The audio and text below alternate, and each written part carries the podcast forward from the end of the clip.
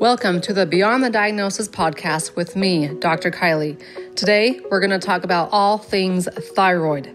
Whether you have thyroid medication, you have a thyroid diagnosis, or you swear you have thyroid problems, but your labs keep coming back normal, let me teach you why. Do you have Hashimoto's? Do people keep telling you that it's because you have Hashimoto's? Well, Hashimoto's is just an autoimmune condition. I'll teach you how to conquer that and put it in remission too. It doesn't just need to be because you have Hashimoto's. If you think it's your thyroid, it probably is. But how to fix it might surprise you. Let's jump inside and learn more. Then come join me on May 3rd, Monday, for the Free to Heal Thyroid 6 Week Program. There are multiple programs, so choose the one that's right for you. But we begin May 3rd. Go join and learn more at drkylieburton.com. See you Monday.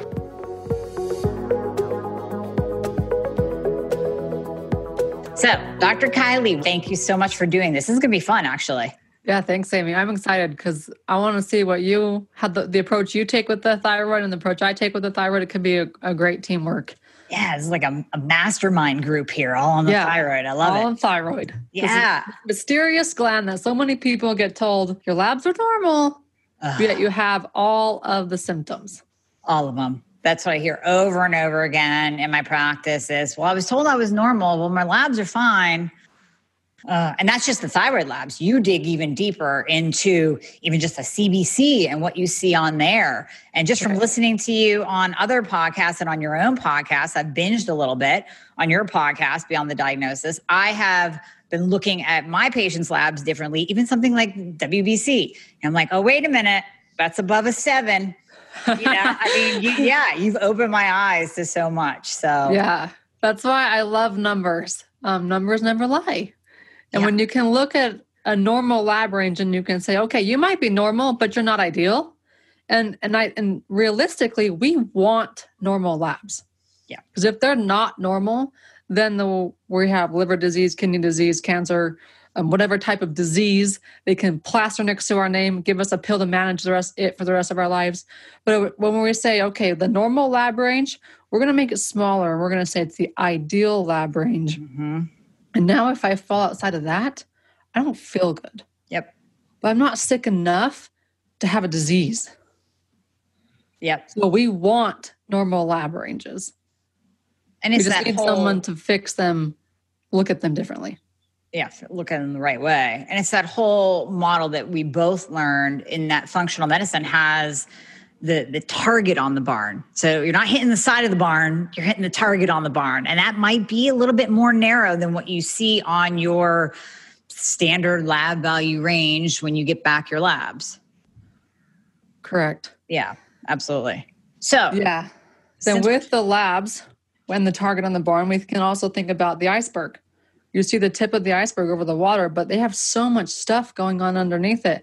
When it comes to the thyroid, I always say, you know, I treat the thyroid without treating the thyroid because there are so many things affecting the thyroid, trying to sink it, thinking about the thyroid swimming, and it's just swimming and swimming and swimming, trying to keep its head above the water. But there are so many poles, triggers, trying to pull it underneath the water and sink it. That if you remove all of those under the water components, now it's like, oh, my thyroid feels good. And you never had to touch the thyroid. Oh, I like that. I like the iceberg analogy. I love using analogies because people, I just think people get them. You know, they can picture it and they go, oh yeah, there's so much pulling me down. Yeah. Here's another one for you. So the TSH lab range, that lab range that we're told is normal, that normal range on any given lab, it's different, but average 0.5 to 5.5. That would be your normal TSH lab range, right? Mm-hmm. Well, finding your ideal TSH number within that range is like trying to find your favorite restaurant somewhere between California and New York. Good luck. Yes, I love it. Whereas we can say, we're going to take that normal lab range and we're going to condense it. Now it's, okay, try to find your favorite restaurant in Pennsylvania or Utah. Yep. Or Kansas. Like it's much better, much narrower. Now it's like, okay, I can fit within this range. I'm feeling good. I have the energy, my hair's strong, I can lose the weight. Whereas if I'm outside of that range, now I'm not losing the weight. My hair's weak and thin. Maybe even I'm constipated. Brain fog's a big thing, and forget the energy. It's gone. Gone. Yeah, absolutely. That's what I see too. So since we're on the TSH, we're just going to kind of roll with this conversation. Since we're on the TSH, I personally, since I'm actually T3 only, and my journey is a long one. I've tried to go back on T4. It just doesn't work. All my hypo symptoms come back.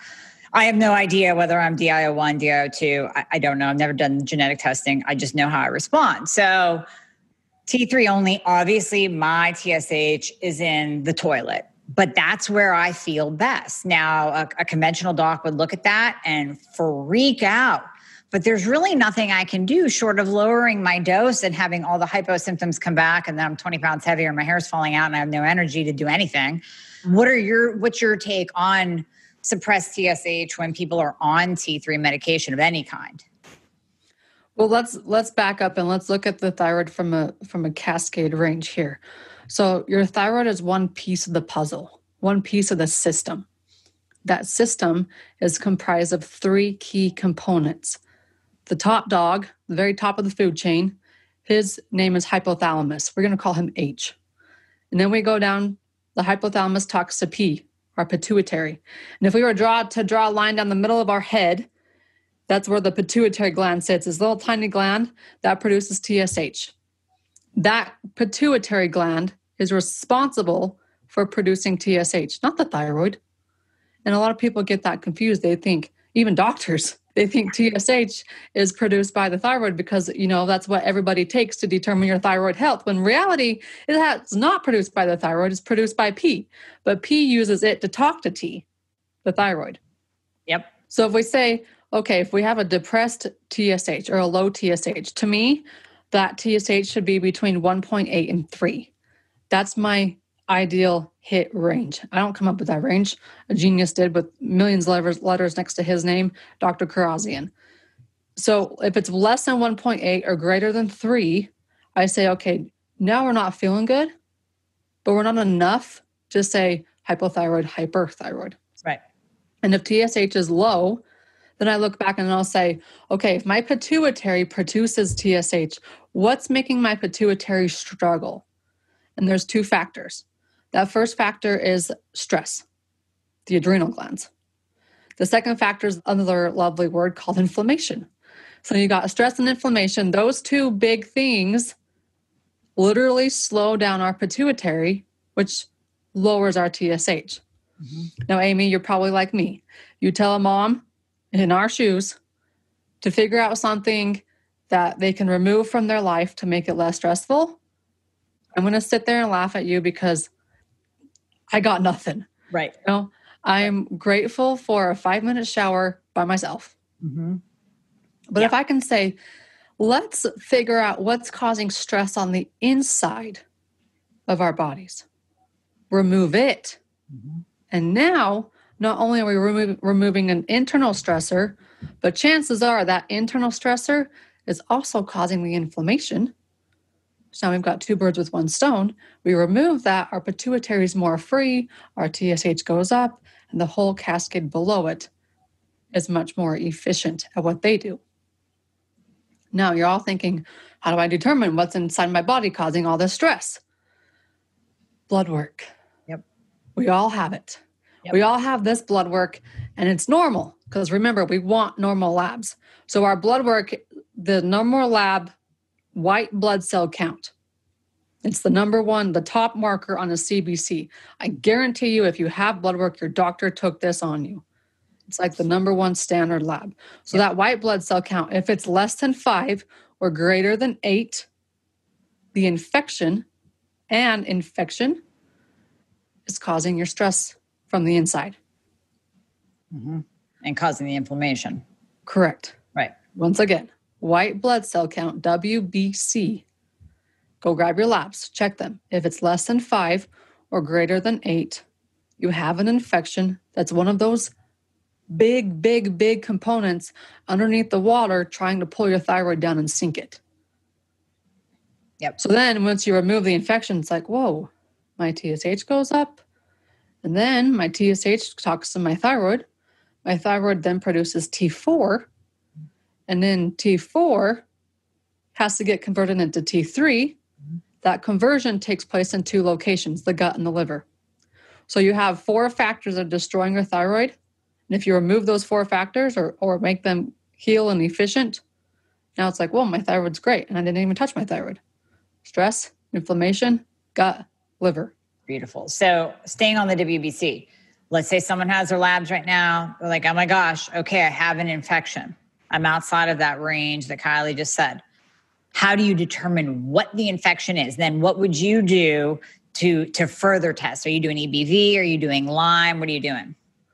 I want just the regular CBC because that CBC, won't, you have the white blood cell count that's at the very top of the page. Mm-hmm. And then I pray that when I pull medical records, 90% of the time this is there. Sometimes it's not. And I just want to wring the doctor's neck because it's easier to just check the box next to it that includes the differential portion. Now going through school, to me, the differential portion of the CBC was irrelevant. I didn't know anything about it, didn't know what it means. Now, with the functional medicine training I have, now it's like, if you don't include that part, I will get so frustrated. I will want to call up the doctors, whoever ordered those labs, and be like, listen, this is the lab that you should have been taken, not just regular CBC, because what you can determine is what type of infection that is with this differential portion of the lab. So if you have your labs in your possession, you're thinking, you look up at the top and it says CBC with diff. That's a good thing. That's what you want. Okay, so you can determine whether it's a viral, bacterial, parasitic. The only thing you can't determine based off of this lab is fungal, those types of infections. So go from the white blood cell count, less than 5, greater than 8, infection. Okay, then I'm going to jump down lower in that same set of labs. I'm going to see this word called neutrophils. Mm-hmm. Neutrophils, their job is to fight bacteria. So if your neutrophil percentage, this is a percentage one, not the absolute value, so make sure it's the percentage. If your neutrophil percentage is above 60%, you have a bacterial infection. But it's not a bacterial infection that you're going to go get H. pylori, eat C. diff, E. coli, Campylobacter, whatever bacterial component they want to test for, it won't come back positive because this is a low-grade, hidden bacterial infection. Oh. Most commonly, SIBO, small intestinal bacterial overgrowth, a gut problem. Circling back to the gut. Everything's connected. I love it. Everything's connected. Yeah. And when it comes to SIBO and SIFO, which is the fungal component of it, the two of them go hand in hand. And I have tremendous success conquering these two things when I've seen so many people who have tried antibiotics or they've tried some other person's route. And it's like, listen, we're going to use this stuff because it works. You're going to get in, get the job done and move on. Mm-hmm. So the bacterial infection is probably the second most common. The most common infection, especially when it comes to Hashimoto's, in fact, the most common infection that triggers the onset of Hashimoto's is viral component, Epstein-Barr virus. Yeah. And research shows that over 90% of us always have this virus in us. It's there. It's just a matter of, is it active? Mm-hmm. And is it so active that I literally can't even walk up 5 stairs? Or is it just, hey, it's just a little bit active. I just don't feel like myself, but I know something's not right, but nothing's coming up in the labs. It's not going to. Mm-hmm. The only way to get that test positive is literally to be so exhausted you can't walk up 5 stairs.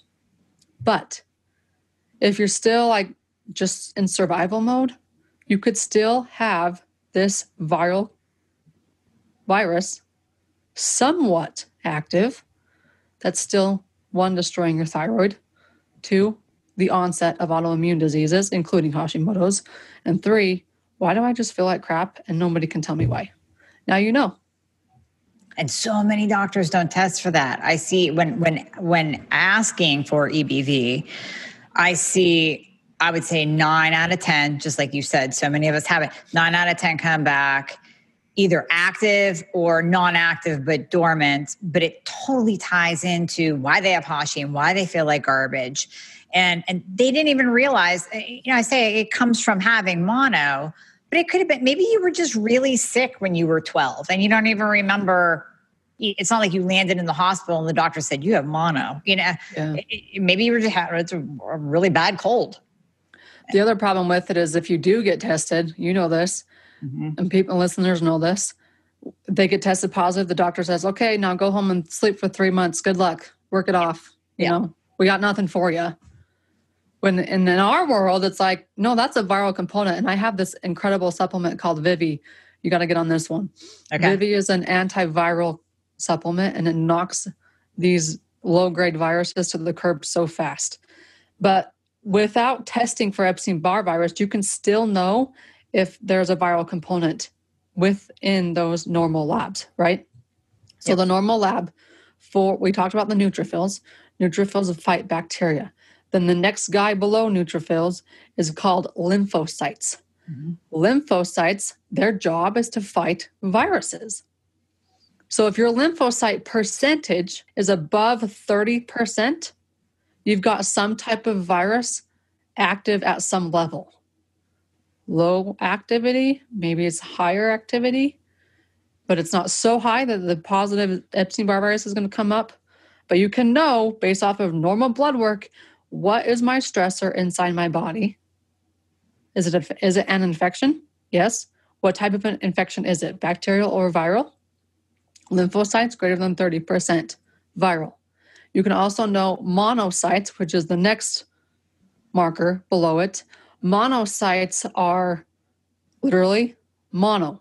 You are fighting a low-grade Epstein-Barr virus. Mono is also what we call it, at some level. And if it's lower than 7%, now it's, you know, it's just there. It's not playing a factor at that moment when the blood work was taken.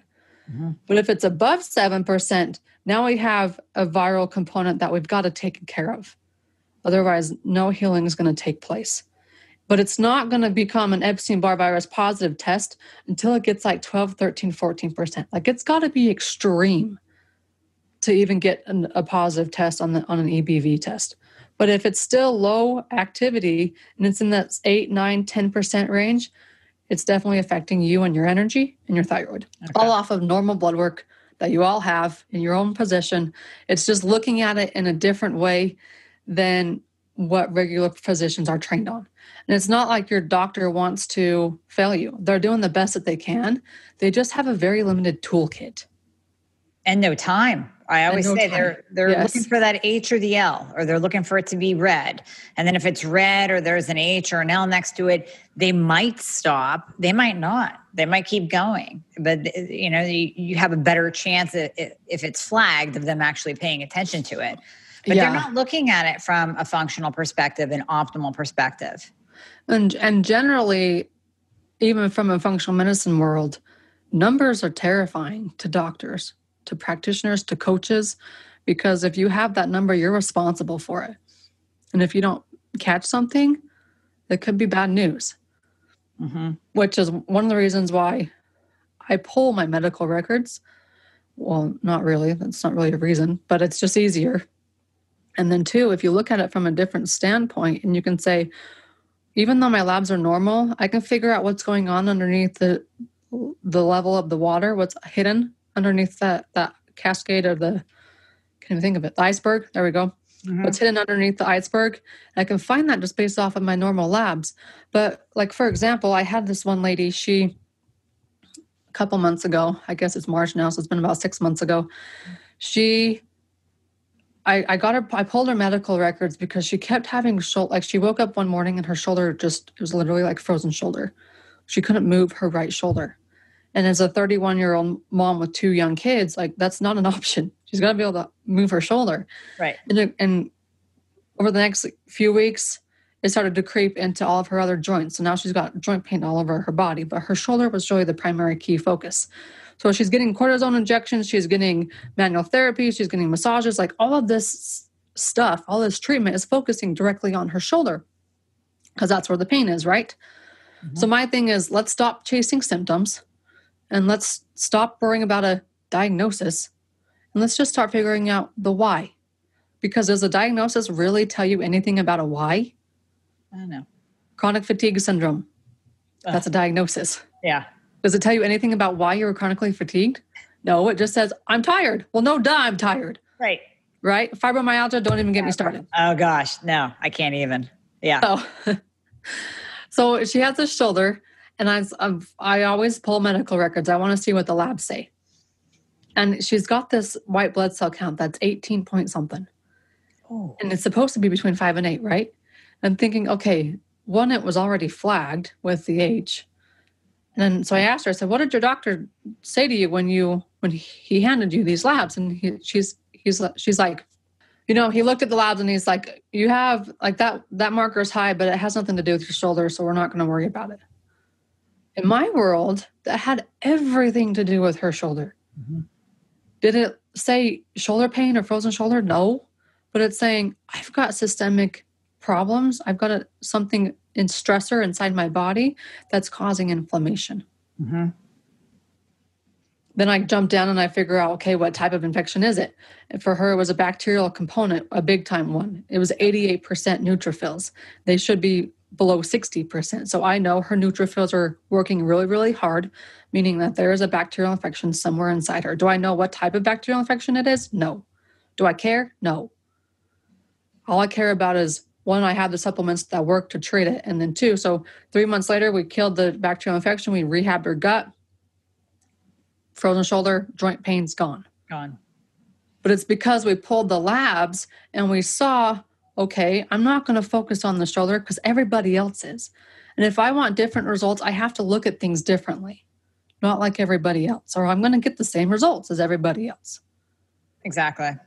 Yep. And I think conventional medicine tends to compartmentalize. So, you know, shoulder, frozen shoulder, orthopedic, you know, diabetes, specialist, thyroid, and endocrinologist. And it's like, it can cross over. And that's the beauty of functional medicine, is that we look at a person as a whole. And just like I said earlier, everything is tied together. So let's tie it all together. And when you see that beautiful picture of this connected to this, and this is why you feel over here, and this is over here. I mean, it's just, I mean, for me, I get geeked out on labs. I love lab work. So I'm like, oh, look, there it is. This is beautiful. Here's the picture. Yeah, you can determine a lot of stuff based off of the lab work if you know how to read it right. And then I always tell people, like, your body's one incredible machine with multiple systems. And those systems play a role. They impact each other. So just looking at your endometriosis with an endometriosis specialist, one, I know more than they do, and two, that's a tunnel vision. Or just looking at your thyroid, or just looking at diabetes, or just looking at whatever it is. Like, it's your body's one incredible machine with multiple systems that affect each other. So you've got to get each system running very efficiently, and then they're all going to play happy and nice with each other. I like that. Mm-hmm. So tie it back to the gut, since we're talking about all the systems connecting, and we can go back to infections too. We can just keep circling around, but the gut. So what do you like to look at testing wise for the gut? Do you like GI MAP, GI FX? Do you look at just normal blood work to determine something going on in the gut? You mentioned SIBO. So kind of expand, because I know a lot of listeners right now have been diagnosed with IBS. And IBS is just like fibromyalgia. It's that blanket diagnosis because they really can't tell you. You got gut problems. Exactly. Yeah. Mm-hmm. Just, you got a gut problem. Well, no shit. No kidding. Like, really. I mean, I know I have a gut problem because I have all these issues. So what do you look at then? You can run GI maps. You can run GI FX. You can run all sorts of things. You scroll through Facebook, and literally I scroll through Facebook. I've got a food sensitivity panel on my Facebook page, and irritate the crap out of me. I've got, what was the other one? Thrive says that they have a microbiome test that will solve all of your gut issues. So-and-so has a magic pill. Literally, this is all on my Facebook feed. We are getting bombarded with all this false gut crap information. Yeah. There's no magic pill, one size fits all for gut. No. There's no magic test for gut. Right. Yes, there are tests out there, and they are becoming more accurate probably every day as they work on the accuracy. But the more, I mean, even what we learn about the gut itself continues to evolve every single day. They call it the second brain. And we're just learning that you're literally, your gut can work without any other nerves. It will still work. Literally, it's a second brain. Yep. So we're constantly learning. Yes, there are those lab tests out there, but they're pricey. They are. And I don't like racking up the bill. Mm-hmm. I'm with you. So if I can find something else that's going to get me the same results, but a different way, I'm going to do it. Mm-hmm. And when it comes to those Facebook ads, ignore them, guys. A $99 test kit is not going to solve your problems. Right. A $60 pill, it might help for a short while, but there's no magic probiotic out there either. Oh gosh. Yeah. Don't take probiotics every day, by the way. Right. Yes. Well, we can, that's a whole nother conversation. So when it comes to the gut stuff and the testing, you can actually, the best way to determine if you have parasites and if they are affecting your health is just through a regular CBC. So we talked about the neutrophils, we've talked about the lymphocytes, we've talked about the monocytes. The next marker is what we call eosinophils. Those eosinophils, they're going to be my parasite indicators. And they're going to tell me if it's above 3%, I'm dealing with some parasites. And that's probably, you know, a fourth of what I see, maybe even a little bit less. And I pull thousands and thousands of labs. So the most common infection is the viral component. Then the second would be the bacterial. And the third would actually be the combination of them both. So I often see that where they have the bacterial component plus the viral component. And the last but not least is the parasitic component. And just based off of that CBC with differential, I can determine a whole lot about what's going inside the gut and have great success rehabbing someone's, I call it a gut rehab, because it's literally destroy, heal, and replenish. What do I have to destroy? Bacterial, viral, fungal, parasitic. If it's a bacterial, I always tackle the fungal at the same time. This does not have to be a prescription. No. I just want to clarify because people think, oh, antifungal. Yeah, I got that script up in my cupboard from my doctor for that. Yeah, and a lot of times that's it tackles the fungal component, but you don't do anything afterwards. And you can't just destroy without rebuilding. You can, and you can end up hurting it with other things 10 years later, or it's a constant battle with fungal components, candida overgrowth. How many women are constantly fighting a UTI or candida? I mean, it's a long-term process because it's all about destroying, never about the rest of the process. Mm-hmm. So once you destroy, you've got to replenish with the good guys. Otherwise, there's nothing there to fight back at it. So my three-step gut rehab would be the one, what do I have to destroy? And I don't need a GI map or a GI FX map to do that. You can get those. And I've had people take those tests from other practitioners, naturopaths, whatever you want to call them. And then I pull them, of course, and they're very detailed. And the funny thing is this blows my mind. But people, practitioners, functional medicine doctors, whatever you want to call yourself or your background, they're taking these lab tests, handing them over to the patient and not saying a word about them. How is that any different from your doctor handing you blood work and not saying a word about it? Yeah. If you're taking these lab tests, ladies and gentlemen, be sure that the person who is taking the lab test knows what to do about the results. Mm-hmm. All too common, they don't. They know that these lab tests are there. They know that they're going to give them some good information. They have no idea how to read it. And these aren't simple labs. These are complex labs. And the same thing with an organic acid test. It's like one of the best tests out there for chronic fatigue, in my opinion. I used to take it all the time, but now that I know how to read blood work like I do, I don't even worry about it. Yeah. But it's out there. And I pull people's O tests, organic acid tests from other practitioners. And then the patient says to me, well, I have this test. I have no idea what it means or what the results are because nobody ever discussed it with me. Blows my mind that people are actually out there taking labs and then not doing a thing about it, especially when these labs are $400, $500, $600, $700 each. Crazy. Yeah. It's not simple $20 copay thing. This is stuff that you pay cash for and it's expensive. But your regular CBC, if it's read right, can tell you a whole lot about your inner systems and how to relieve the internal stress so that whatever you're doing works. See, this is beautiful because I'm the same mindset as you. Save the patient money. Let's not do all these crazy tests. Now, I just had a GI MAP test done. I don't know the results yet. I'm going to meet with one of the people there, Diagnostic Solutions, to go over it.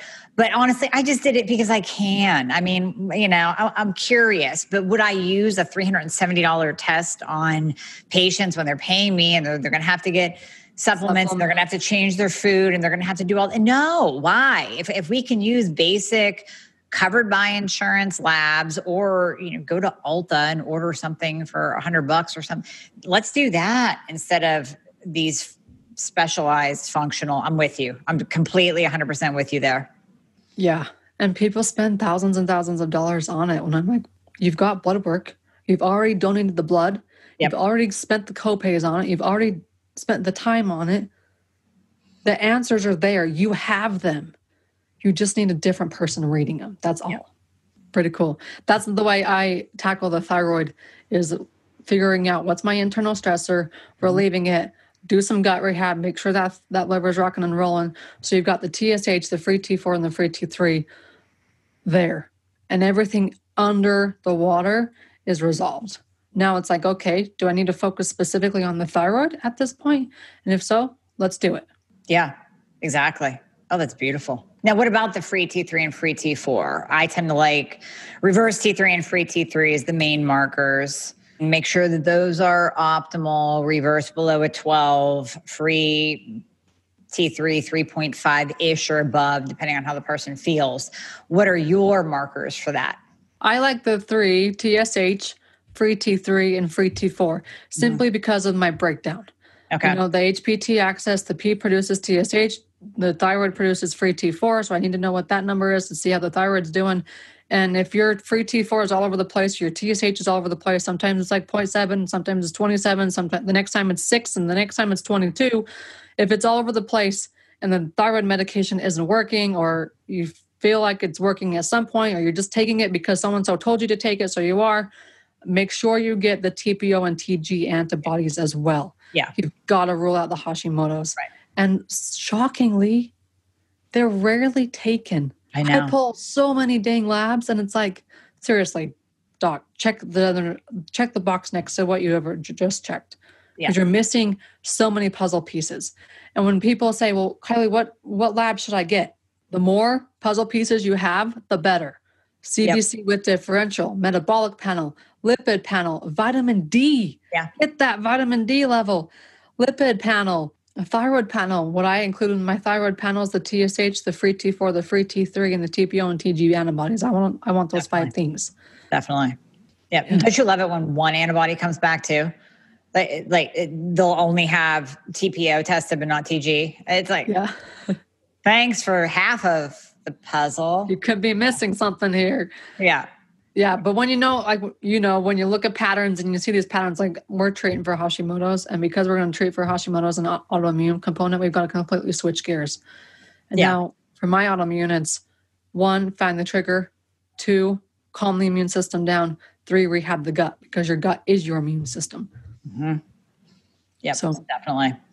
I had one patient that she did respond well to T3. She had a partial thyroidectomy, and then her physician put her on T4 only, you know, so for years, suffered. She did change to T3. We added T3 in and gradually increased that because she had a high reverse T3.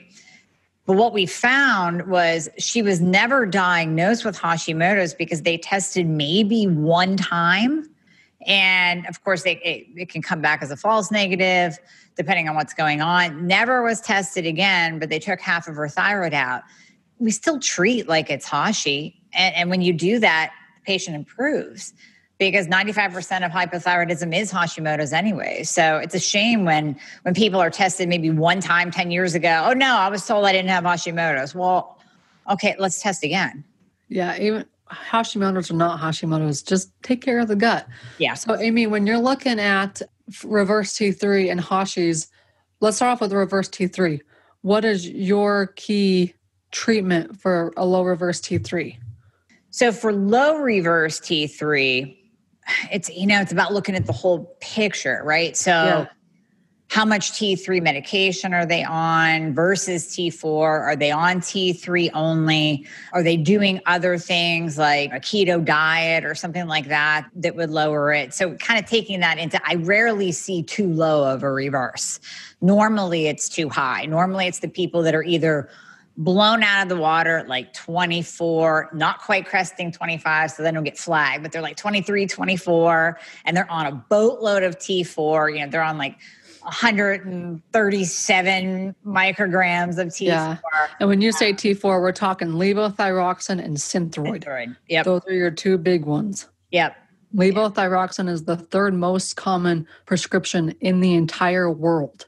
Wasn't it first at some point? I'm sure it was first at some point, but then antidepressants overtook it. Yeah, exactly. Yeah. So that's normally what I see. I normally see, or I'll see the person that's on that teeter of being too high in reverse. So somebody coming in at like 16, 17, the free T3 is like, I just had this last week, 2.3. So again, not being flagged, but at the bottom of the barrel, and then they have all the symptoms. So it's usually just too much T4 med. It's these people that, yes, they were diagnosed. So A, they got diagnosed. Yay. So the typical patient thinks, okay, great. Now I have an answer. Now I'll get a pill to finally feel better. And they get stuck on T4 and time goes on. They keep increasing the dose. Patient never feels better, but nobody's doing thorough testing. Nobody's looking at underlying conditions. Nobody's looking at infections or the gut, or are you converting? What about hormones, estrogen dominance, insulin resistance, all of that will interfere with conversion, and no one's testing the reverse T3. So you have people on boatloads of T4, high reverse T3, they're not converting. You look further, oh, your insulin is a 12. Again, that's not being flagged either, but I like insulin below a 6. A1C is 5.6, 5.7. Doctor says, hey, no, don't worry about it. Don't worry about it. It's not 6.0 yet. Yeah, exactly. So it's all those factors. I rarely see a low reverse T3, but I see teeter-tottering high, well, cresting over the optimal, you know, above a 12, above a 15 reverse T3. Do you find that most of your patients don't even need medications?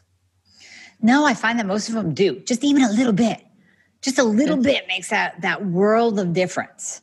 Sometimes we'll do synthetics, which are fine. I'm not opposed to synthetics. I even hate the name because people kind of tend to, like, oh, I don't want to do it on synthetic medication.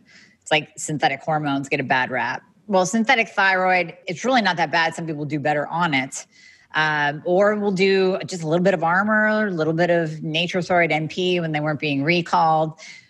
So just even sometimes when they're teetering on that verge and they've just had enough, they've been dealing with symptoms forever, they have a low free T3, I like just giving just a little bit to raise them up. And then sometimes it's while we're dealing with the other symptoms, or the other conditions, you know, like infections and SIBO and EBV and high insulin and estrogen dominance. And then once we get that under control, then we can say, okay, let's play around with the dose and maybe come off, maybe come down, do something like that. Nice. I like it. Yeah. What about you? Do you find, do you keep people off medication, or do you notice that some of your patients need at least some? Usually they can get off of it, but it's a progress. And I don't ever get people take off of it immediately. Mm-hmm. Usually it's like, okay, it's part of the process is let's tackle the gut. Then the next process is hormones. And when we get into that hormone phase, now we can start weaning off the thyroid medication. And then last but not least, the heavy metal detox. And I always say detox done right, because there's 1.5 million detoxes out there, but you got to do a detox done right. Otherwise it's not going to be effective. And the way that the thyroid works with the heavy metals, it's literally because of the fat content in your thyroid. It's one of the favorite places for heavy metals to hang out. Mm-hmm. So you can be doing all the other stuff, but if we're dealing with environmental factors or our body's handling a toxic load, it's going to hang out in our thyroid, our liver, our gut, and our adrenals.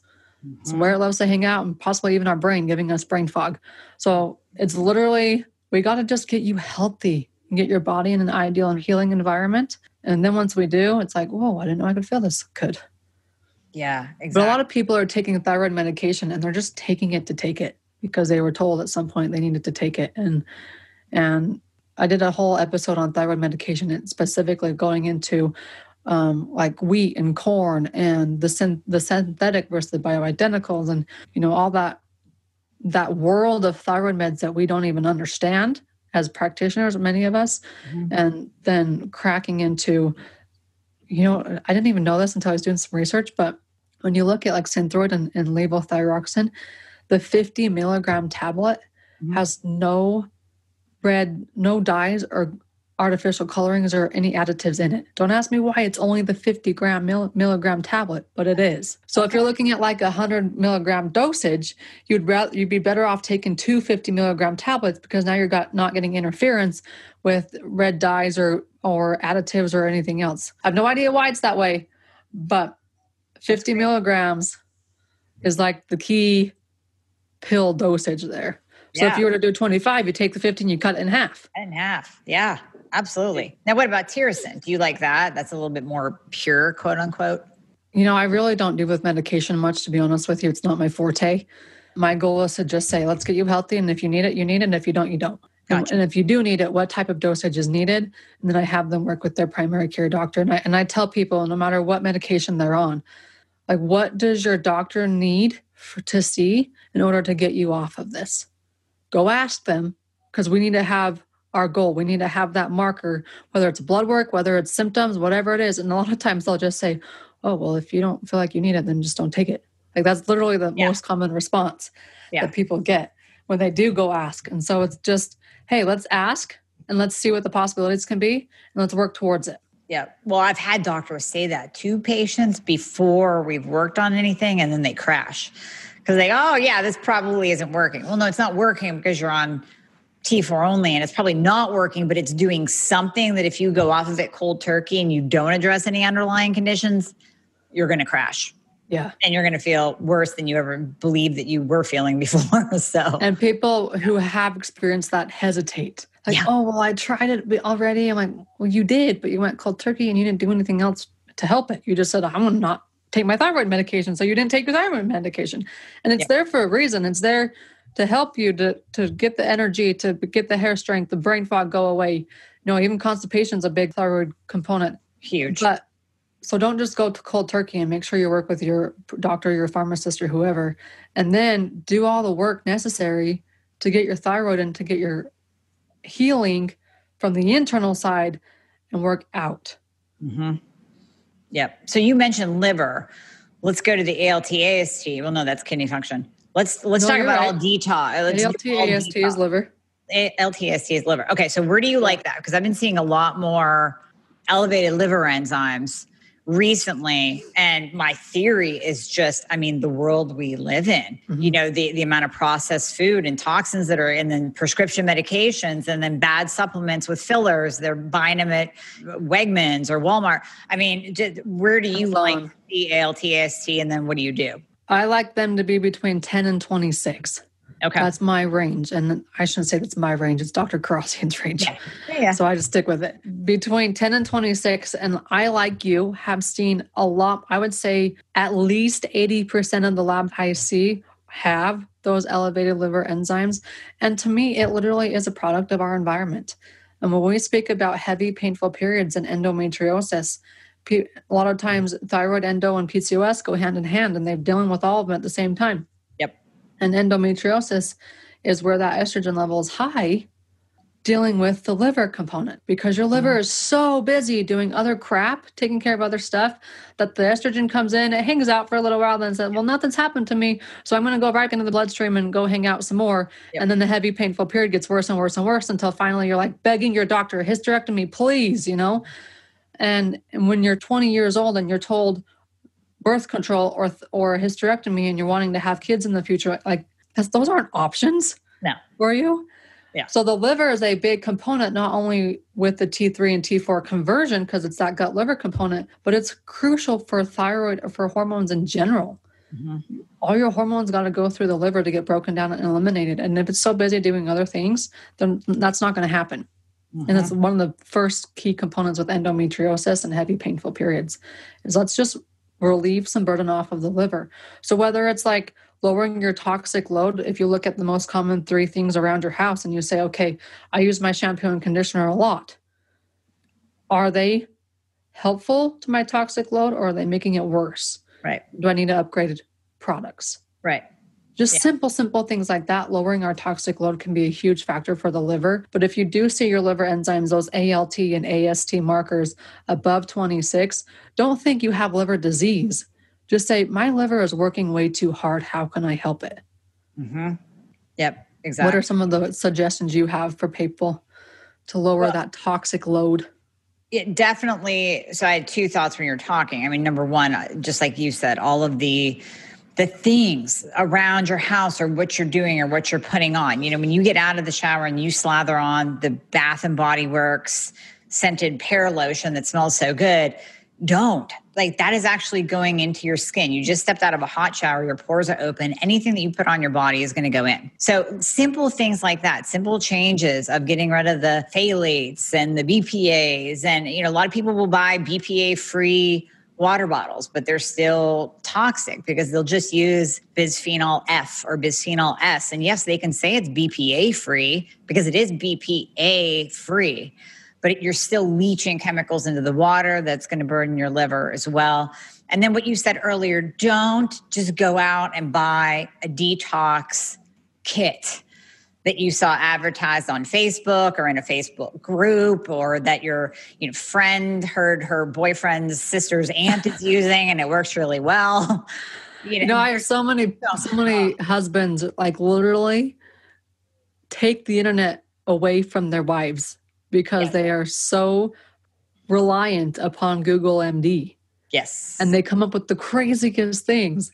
And their husbands are like, okay, stop. You're no longer allowed to use the internet, either on your phone or the computer. Yeah. Like it's absurd out there. It's crazy. And the amount of products in the supplement world, it's a multi-billion-dollar industry.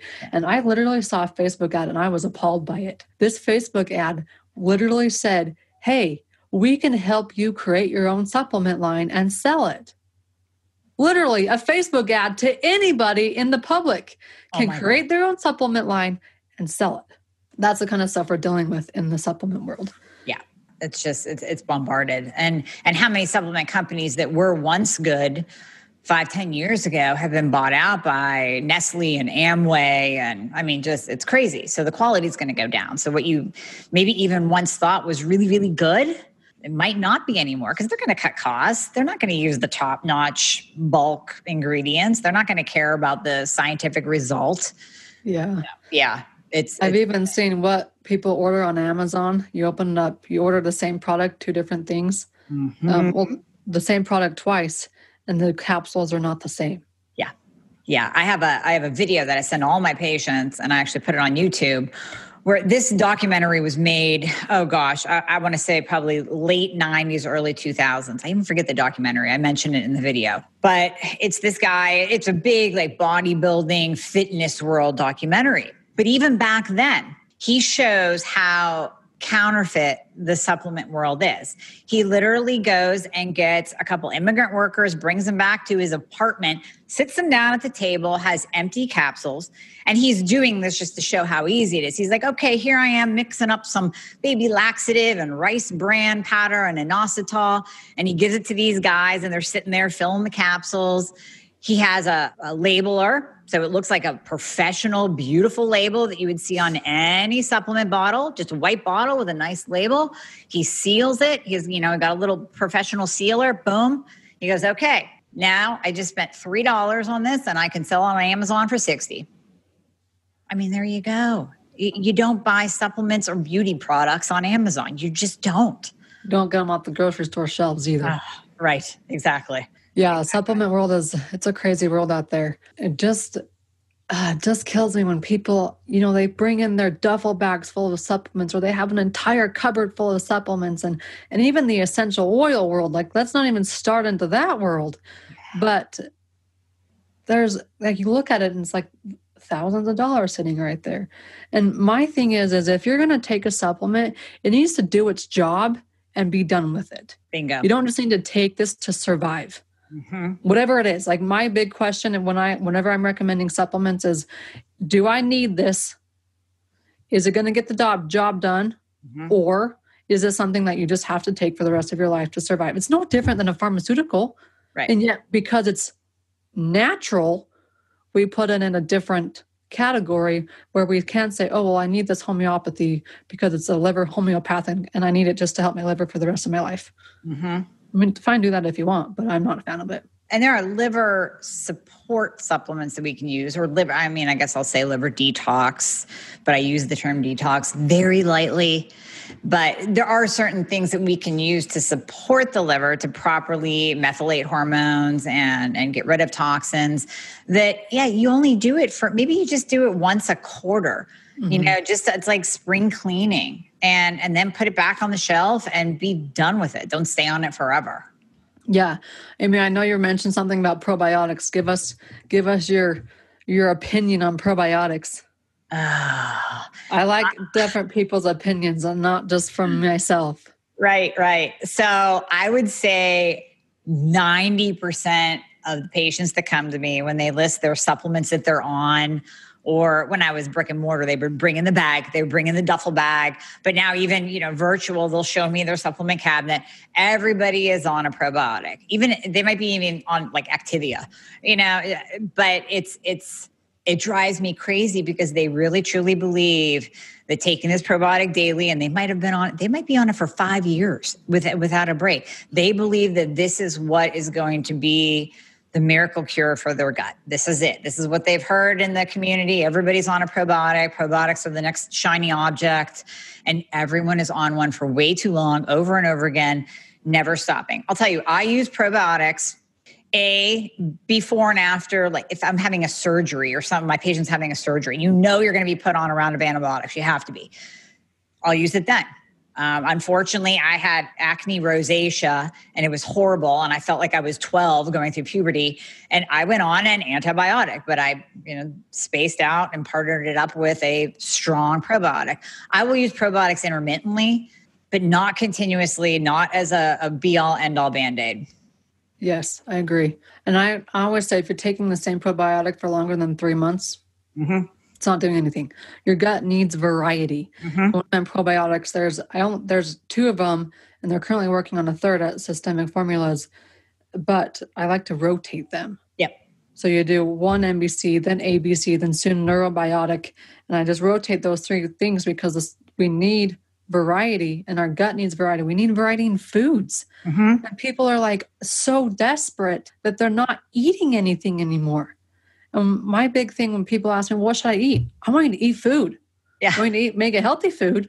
Yeah. Don't be terrified. Don't be scared to, you know, eat food. When we always think we have to, you know, always be cutting back our diet and always be cutting back our intake of food. And yet we're dealing with chronic fatigue.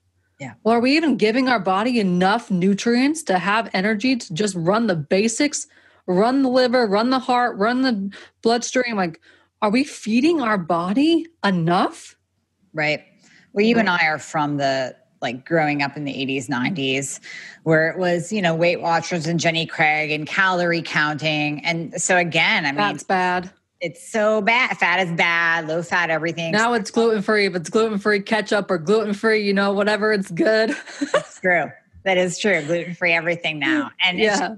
We still have women that are counting calories and they are freaked out if they go over, you know, 1,400 calories because they read in Fitness Magazine in 1999 that they should stay under 1,200 or whatever. And I try to explain to them, it's what the food does when it goes in. If I give you 1,000 calories of Oreos and Teddy Grahams, or 2,000 calories of actually real food, and maybe even a little bit of dark chocolate, you're going to lose weight on the higher calorie and feel better. Your fatigue's going to improve. Your inflammation's going to go down. You're going to lose weight. Or you could be on that 1,000 calories of Oreos and Teddy Grahams and you're going to gain weight and your insulin's going up and your inflammation's going up and your joints are going to hurt. You're going to have a headache and we have to get rid of the calories in, calories out. And to what you said, people, mainly women, are not eating enough.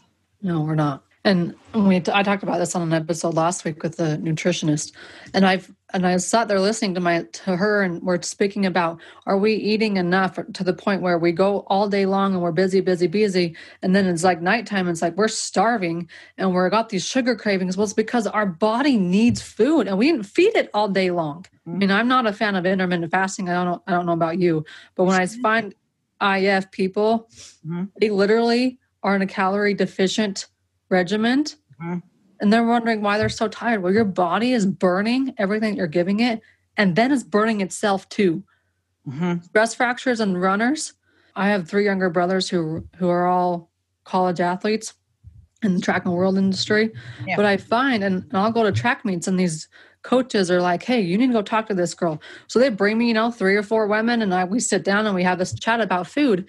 And one of the biggest issues that I see is they're terrified of this 2,000 calorie hangover, because it's been drilled in our head that 2,000 calories is where we should all be. And they walk around and they see all this obesity around them, and they're thinking, I don't want to be like that, so I'm going to eat 1,500 calories.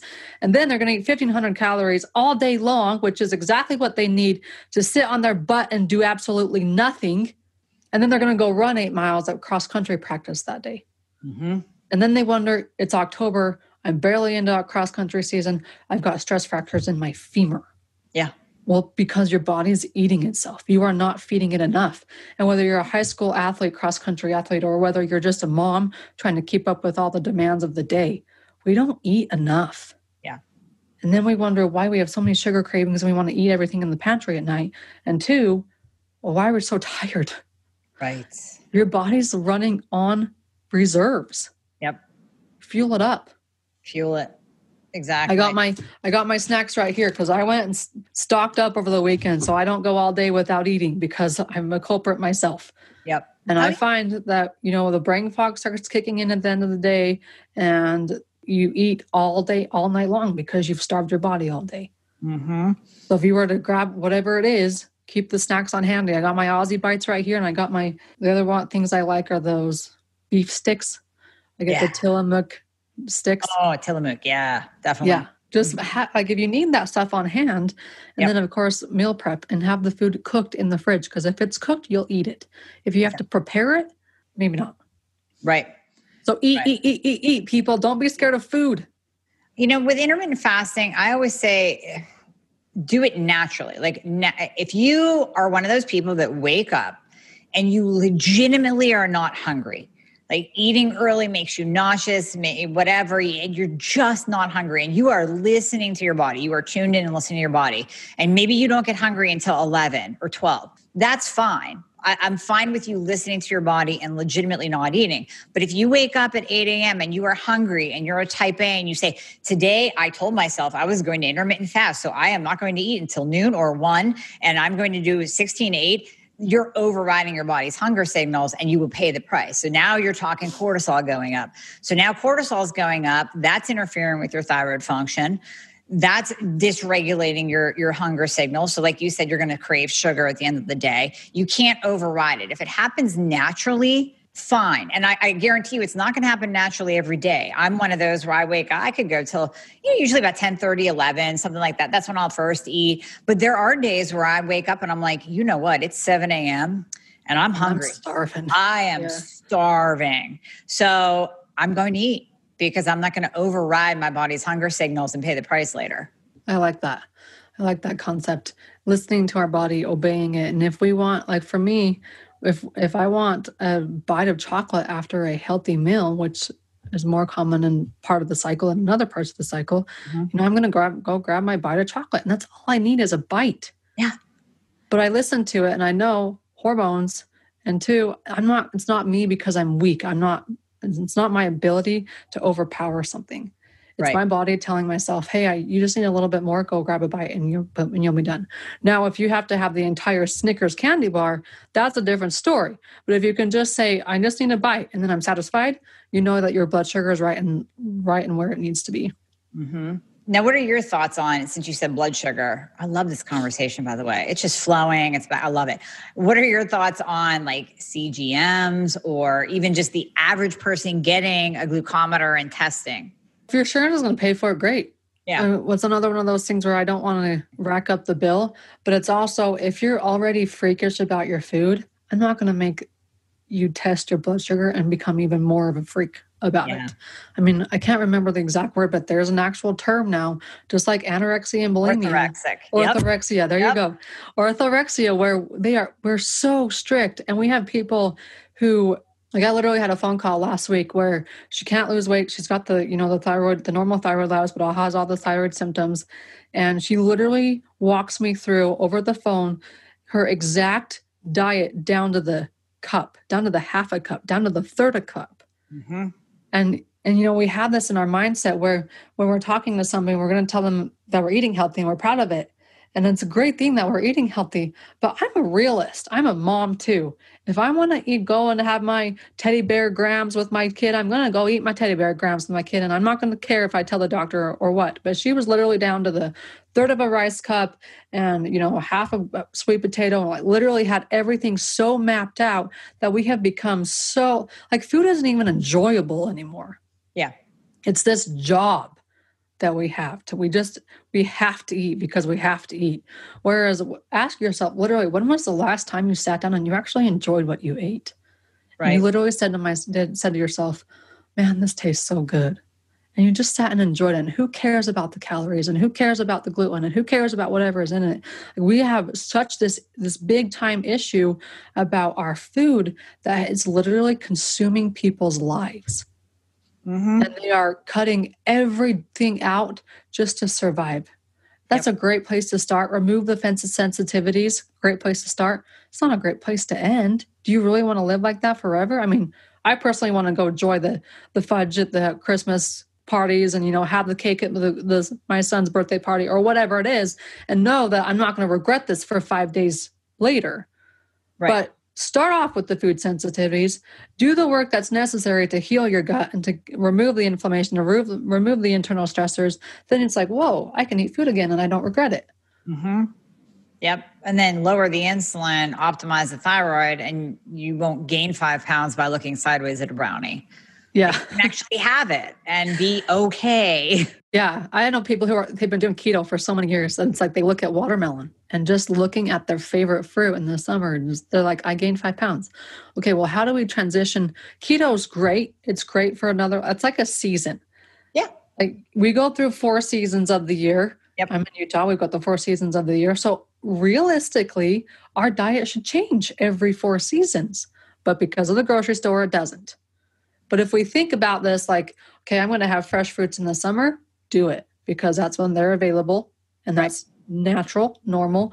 Whereas I'm going to have more of the frozen vegetables, the steamed vegetables in the winter because that's, you know, the 4 seasons and that's when they're becoming available. But this idea of we are so strict on our food that it's becoming more of a detriment. Mm-hmm. And to say to somebody, well, you're going to lose weight if you eat more food, blows their mind. I know. If you eat more food, you're going to speed up your metabolism and you will therefore lose weight. But we are so ingrained to always, always, always feel like we're cutting back. We could be eating 1,500 calories, but mentally we're saying, oh, I need to cut back. I'm not losing the weight. Yep. What if you were to eat 3,000 calories?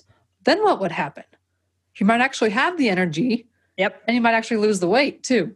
There's an interesting study out that I refer to whenever I give a seminar on calories in, calories out, that whole myth. And I think even Dr. Jason Fung referred to it in one of his talks too on obesity, that this was decades ago, but a scientist wanted to do a study on calories and he was going to use college students, but he actually couldn't get them to eat enough. So he goes to a prison. And he takes these prisoners and he gives them 10,000 calories a day. Don't ask me the breakdown. I don't know. 10,000 calories. Large amount. Crazy amount. And some of them did gain a little bit at first, but then actually leveled out. There was only one man in the study that gained and kept on gaining where they had to adjust his caloric intake. But it was proof that our bodies actually adjust our metabolic rate to the calories that we're taking in. I mean, now, you know, we could get into if you're eating garbage and then insulin resistance and diabetes. Yeah, I get that. But it's kind of anti-starvation study. It's basically saying If we increase your calories, maybe not to 10,000, but if we just increase them and hold it, your body's metabolic furnace will catch up and you will burn those calories. And then the flip side is another study did, they called it a semi-starvation diet, which it cracks me up because the men actually had 1,564 calories a day, which I wouldn't necessarily call that starvation. It's pretty low, but neither here nor there. Semi-starvation diet, it was something like, it was a brief amount of time, like 1 to 2 weeks, their body temps dropped by 50%, and they all started having like images and cravings of donuts and pizza. Like, so their hunger and their obsession increased. And we all know this. Whenever you go on a crash diet and you starve yourself, you start having dreams of donuts and you get cold and your metabolic rate drops. And then as soon as you come off that fad diet, you're gaining the weight back and then some. So their metabolic rate plummeted when they cut their calories. So that's just kind of, yeah, it comes back around to just eat. Yeah, there's a book called The Gabriel Method that I read probably 10 years ago. It completely changed the way I thought about, one, obesity, and two, food in, food out. Because he's this 400-pound man, used to be really fit, you know, gets into this work environment, gains weight, tries every diet under the sun. Goes and talks to Dr. Atkins himself. And, okay, and finally realizes, you know, my body weight is a physical protection from this specific individual that I felt harmed by in my work environment. A completely different mindset to me. And so I've said, when people are like, well, I've tried this and I've tried everything to lose weight. Well, if diet and exercise was it, we wouldn't see a trillion different results when we type in how to lose weight into Google. Like, it's more than just diet and exercise. Mm-hmm. So I ask people, like, is your body subconsciously a protection from something in your outside environment? And I've literally had people say, so you're telling me that I'm not going to lose weight until my husband dies? Right? Like, yeah. Or another young, you know, 18-year-old says, well, all of the girls that I know who are, quote, skinny are brats. I don't want to be like that. So we have all these, it's more than diet and exercise underneath us, that literally is your body using weight as a protection from something harmful in your external environment. And if it is, one, can you eliminate it? Like this Gabriel guy, John Gabriel is his name, he realized that it was a specific individual in his work environment, totally changed his career, totally changed where he worked, and it went off like crazy. Like, you should wait, didn't have to change anything. So there's a huge, I mean, I will never market that I'm going to be a weight loss coach, or I'm going to say that I'm going to help you lose weight, because there's so many factors into it. And if we circle back to the thyroid, that free T3, the very, very bottom of the food chain, mm-hmm. when it comes to the HPT axis, that very bottom guy, he is responsible for going out and talking to every single cell in your body. And he tells your cells, speed up the metabolism so you can lose weight. But if you don't have enough, now that communication's not there, and it's just going to be a downstream mess too. So literally, there are so many components going on internally as well as externally that play a role. And you know as well as I know that some of the Barbie dolls that we associate with in our world, they're some of the sickest, unhealthiest people ever. And some of the people who are, you know, 20, 30, 40 pounds overweight are some of the healthiest people ever too. So our concept of weight, mm-hmm. and it just disgusts me when I hear people, and I've heard this more because I'm in Utah, it's a cultural thing. But like one specific lady nearby is so focused on losing another 20 pounds. One, she'd look anorexic if she did. And two, no, it doesn't matter about all my underlying health issues. If I can fit the model that I'm supposed to fit in, that's all that matters to me. It doesn't matter that I have all these other ugly issues. Mm-hmm. Whereas, you know what, let's totally drop the idea of weight and the scale. And let's just say, I want to get healthy. Yep. I want to be able to live my life and not just survive my life. There's a big difference. And I think if we can take that mindset shift and we can go from where we're at now and just upgrade it one level, and then continue to upgrade at another level. And now it's like, I'm, 20 pounds overweight and I don't care. I'm happy with myself because I feel good and I'm the mom that I want to be. Mm-hmm. You know, and I'm saying that from, I'm 10 months postpartum. I probably, you know, still have my 10 pounds of baby weight. And I don't care about losing it right now. No. But, and I'm not going to go add in the exercise regimen to just be another stressor on my body. Right. If I want to, you know, jump down on my spin bike and do a spin bike routine for 20 minutes and I feel good about doing it, I'm going to go do it. But if I go get on that spin bike, and it's happened where I literally can't even push the pedal around. Yep. Get off of it. Be done. Yep. Don't push through it. And I do that.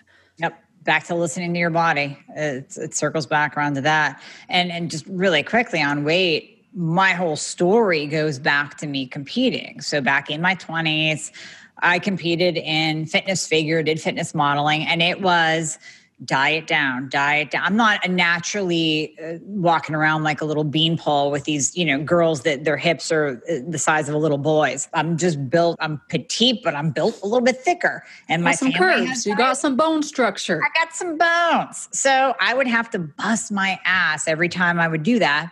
And I would, of course, on that one day on the stage, that one day in front of the camera, fantastic. But was it healthy? Absolutely not. There was nothing healthy about it. My period stopped. I am convinced that that is actually what either triggered my Hashimoto's or caused my thyroid to shut down. Now, it's been a blessing. You know, hey, God gave me that and took me through that journey to be able to help other people. I'm fine with it. I'll take it. But I basically did it to myself. So we can bring on diseases by over dieting, under eating, over exercising, crushing our adrenals, you know, trying to get to this ideal that we see on media where, by the way, all the pictures are airbrushed. I was in a before and after picture ad, you know, back when we had magazines and not the internet. And even back then, they airbrushed me thinner for the after and they airbrushed me fatter for the before. And it was basically just when I was doing a competition, the company said, hey, let's do a before and after. I was like, oh no. And so, you know, you eat pizza and you stand there with no makeup and your stomach's out. Well, they airbrushed the before to look larger. And then the day of my competition, I took after photos and that still wasn't enough. They airbrushed it even smaller. So you think they could do that back in 2000, they can do it now even better. So what you see is not what those people look like whatsoever. And by trying to reach that ideal, you're going to crush your thyroid. You're going to crush your adrenals. You're going to crush your hormones.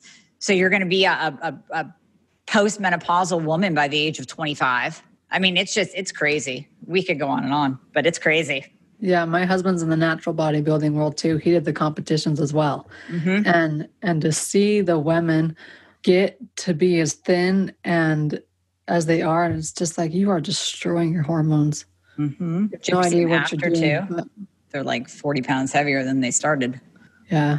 Yeah. Luckily, he hasn't done competitions and probably, well, we've been married now for 6 years on what day? Today's the 22nd, the 24th. What day is that? Wednesday? Thursday? Yeah. Is our anniversary. Very nice. But yeah, he hasn't done it since we've been married. But seeing the women, and at first it was like, you know, would you ever be interested into this? And No. I'm not destroying my hormones. And one, I like food. I don't want to just eat cucumbers and rice and chicken. Yeah. I want to enjoy my food. And at first it was, I don't look like them. Is he going to want me to look like them? Because that's the women he's around. Mm-hmm. And so getting confident in my own skin had to happen while we were dating. Mm-hmm. Otherwise I would have never said yes. Right. But yeah, getting the confidence and then just knowing I'm going to focus on my health. And if I'm feeling good health-wise, I don't care what the scale says. Yep. Exactly. Or what size I wear, you know, I'm going to be different body structure than you and someone else is going to be different body structure, and whether it's a bone mass or whatever it is. And people, you know, some people look great with curves and some people look great as a Barbie doll, whatever it is, just be confident in your skin and make sure you're feeding your body. We're not feeding it enough. No. And thyroid requires food. Mm-hmm. Everybody in regards to thyroid. So Amy is the podcast host of Thyroid Fix. So definitely go check out her podcast and learn all about the thyroid. So real quick is 3 tips on better thyroid function and health. Better thyroid function. So whether you don't know if you have a thyroid problem or you know you have a thyroid problem and you're still struggling, get all of the testing, just exactly what Kylie and I talked about in the beginning. Get the TSH, free T3, free T4, throw in a reverse T3, get the antibodies, and then get all the other tests done so that whoever you're working with can have the full picture. So the CBC, we shouldn't say whoever. You either work with me or you work with Amy, because we're the specialists in this reading lab stuff.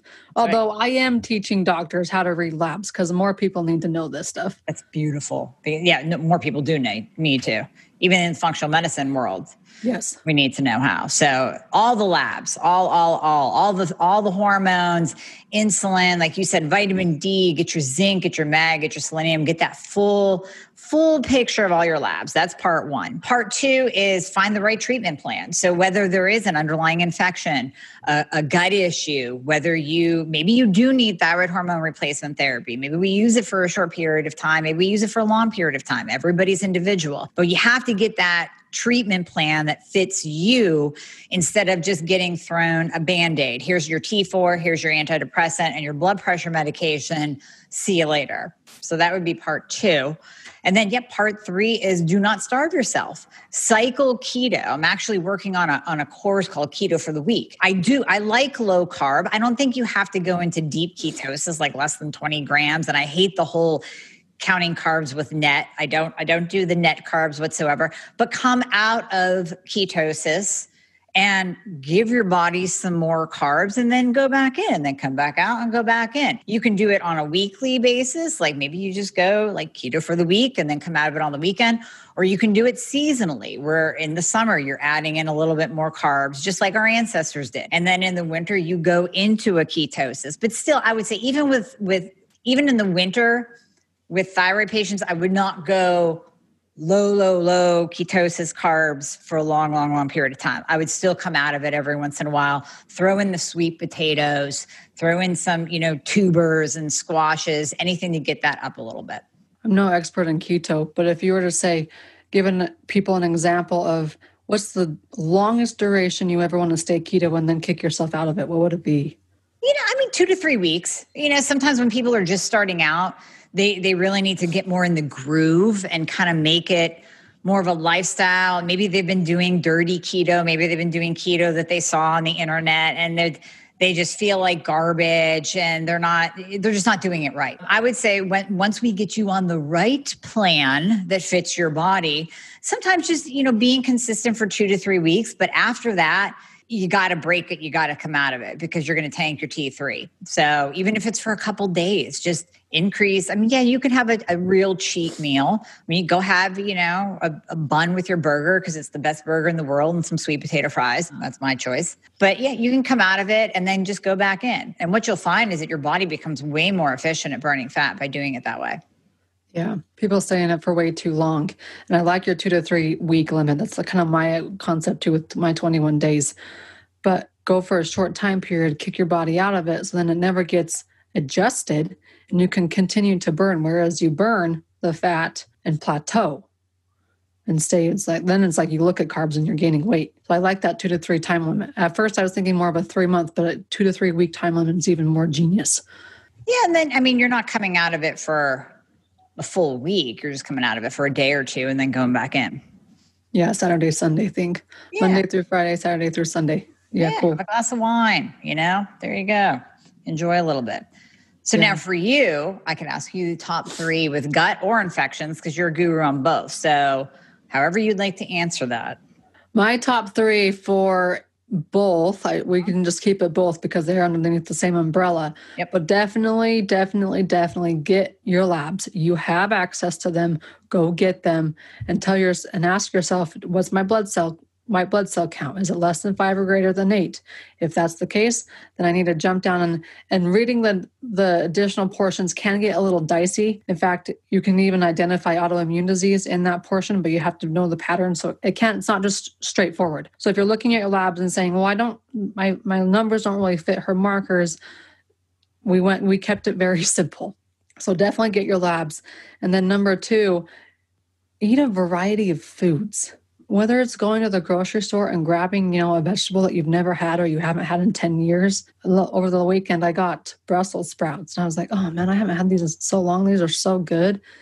just getting a better variety of food in our body is number two. And then last but not least, number three, if you do have an internal stressor, remove it, find the right treatment plan, AKA custom Amy or talk to me. And then whatever else you do will work because you've gotten rid of the internal stressor. And 99% of individuals that I help that have already worked with some other naturopath, functional medicine, whatever they want to call themselves, but they missed because they didn't pull the labs and didn't read it right. They missed the big underlying issue. If you're fighting an infection, you're not going to get pregnant. You're not going to lose weight. There's so many things that it's going to prevent you from doing because it's stress on the body. And you can eliminate all the external stressors, but if you don't eliminate the internal one, you're still fighting. Really, really common with infertility to find an infection and then get rid of it. And it's like, oh, I didn't know that was possible. I didn't have to pay $15,000 for a chance IVF. Right? So labs are important. Get them. Make sure you're eating a variety of foods and then do the work necessary to eliminate the underlying internal stressors, most likely the infections. Beautiful. Very well said. Well, we've given the listeners so much information.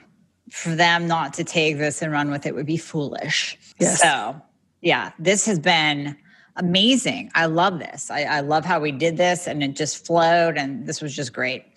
Great. Very and Amy, cool. For you, you have the Thyroid Fix podcast. Where else? Yep. Thyroid Fix podcast. And like you, I am more active on Facebook. I do Facebook Lives every Monday.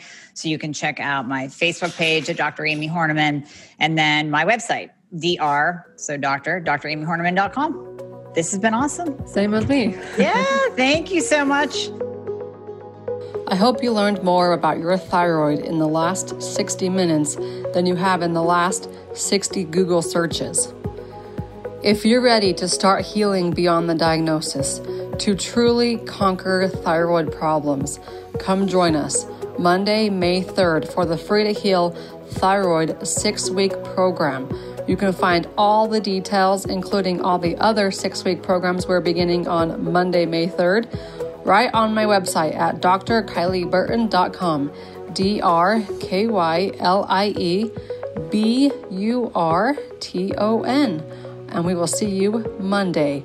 Let's celebrate your success next.